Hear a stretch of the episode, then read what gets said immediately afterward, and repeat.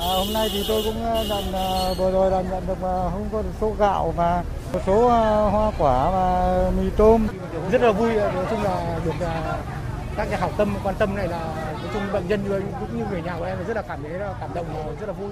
Hôm nay là tròn một tuần, làng ung thư trong ngõ 94 tổ 15, phường Kiến Hưng, quận Hà Đông, Hà Nội chịu cảnh cách ly phong tỏa. Nhưng tình người lại được nhân lên và lan tỏa ở con ngõ này.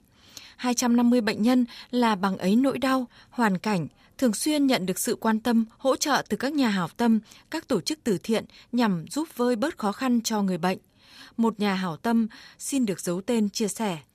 Dịch bệnh bùng phát ra thì mọi người cũng đều mong muốn là góp một phần nào đó để hỗ trợ. Tôi thấy là tôi cũng phải cần phải có một cái trách nhiệm gì đó đối với ừ, cộng đồng. Sau cái đại dịch này thì chắc là mọi người cũng đã rút ra được rất nhiều cái kinh nghiệm cho cuộc sống và cho bản thân. Tôi thấy là mọi người yêu thương nhau hơn, gắn kết với nhau hơn và cùng chung tay để lo cho cộng đồng hơn trước rất là nhiều. Những cơn đau vì thế dường như dịu hơn khi người bệnh đón nhận những suất cháo say, những suất cơm ấm tình người. Chị Nguyễn Thị Hòa và Nguyễn Thị Nhàn cùng quê ở Bắc Giang cho biết, dù người nhà gọi điện rất lo lắng về bệnh ung thư gan của các chị, song chính các chị lại động viên ngược lại, giúp cả nhà yên tâm. Nhà là cứ yên tâm, ở trên đây á, cực kỳ sức khỏe đảm bảo, không vấn đề gì hết. Xin cảm ơn mọi người. Tôi chỉ đi có một mình thôi nên là gia đình cũng, cũng mong nhưng mà tôi cũng mong các con thế trên này các bác còn chăm hơn ở nhà ấy đầy đủ lắm ăn uống này đầy đủ chất rồi chúng tôi đều là tốt cả mà bây giờ tôi thấy khỏe hơn là so với lúc tôi bắt đầu vào viện đấy. còn ông Nguyễn Huy Tuấn, bệnh nhân đang điều trị ung thư hầu họng, lại thường xuyên được chính những người bệnh trong khu trọ của mình đỡ đần lúc đau bệnh. Ngày bệnh viện có quyết định phong tỏa, ông Tuấn một thân một mình ở lại làng ung thư với chồng chất nỗi lo. Có những đêm khi cơn đau bệnh đến, người hàng xóm phòng trọ kế bên lại chạy sang cho ông uống nước, đấm lưng rồi lại động viên nhau ở lại để sống lạc quan trong những ngày phong tỏa. Cũng động viên nhau bảo thôi không về được thì cứ ờ, tốt nhất là cứ ở đây. Đây là cũng là một cái hình thức là mình ờ, chống dịch. Nguyên nhân là cũng ờ, mỗi người thì cũng một bệnh nhưng mà cái, cái bệnh cơ bản là nó cũng là toàn là những cái bệnh hiểm nghèo thôi.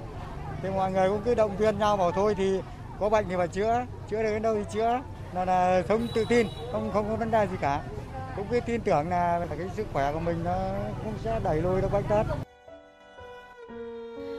sau mỗi ngày cùng tổ cộng đồng rà soát công tác phòng chống dịch, ông Lê Anh Quyết, tổ trưởng tổ dân phố số 15, phường Kiến Hưng lại đến thăm những phòng trọ của người bệnh ung thư để cùng động viên nhau vượt qua dịch bệnh.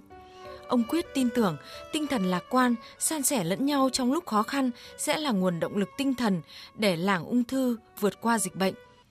Nhà trọ nào mà không ờ, đi mua thực phẩm được thì các chủ nhà trọ chúng tôi động viên chủ nhà trọ đi mua hộ thực phẩm. Và nếu chủ nhà trọ bận không mua được thì là sẽ các đến trưởng ngõ rồi là chi hội phụ nữ. Những gia đình mà khó khăn là chúng tôi cũng là hỗ trợ cho mọi người có làm sao có đủ cơm ăn, nước uống ở trong những ngày cách ly tại tại đây. Và chúng tôi sẽ vượt qua cái giai đoạn khó khăn này. Nếu chỉ còn một ngày để sống, làm sao ta trả ơn cuộc đời? Làm sao ta đền đáp bao người? Nâng ta lên qua bước đời tranh vinh nếu chỉ còn một ngày để sống, làm sao ta chuộc hết lỗi lầm. Làm sao ta thanh thản tâm hồn, xuôi đôi tay đi giữa hừng đời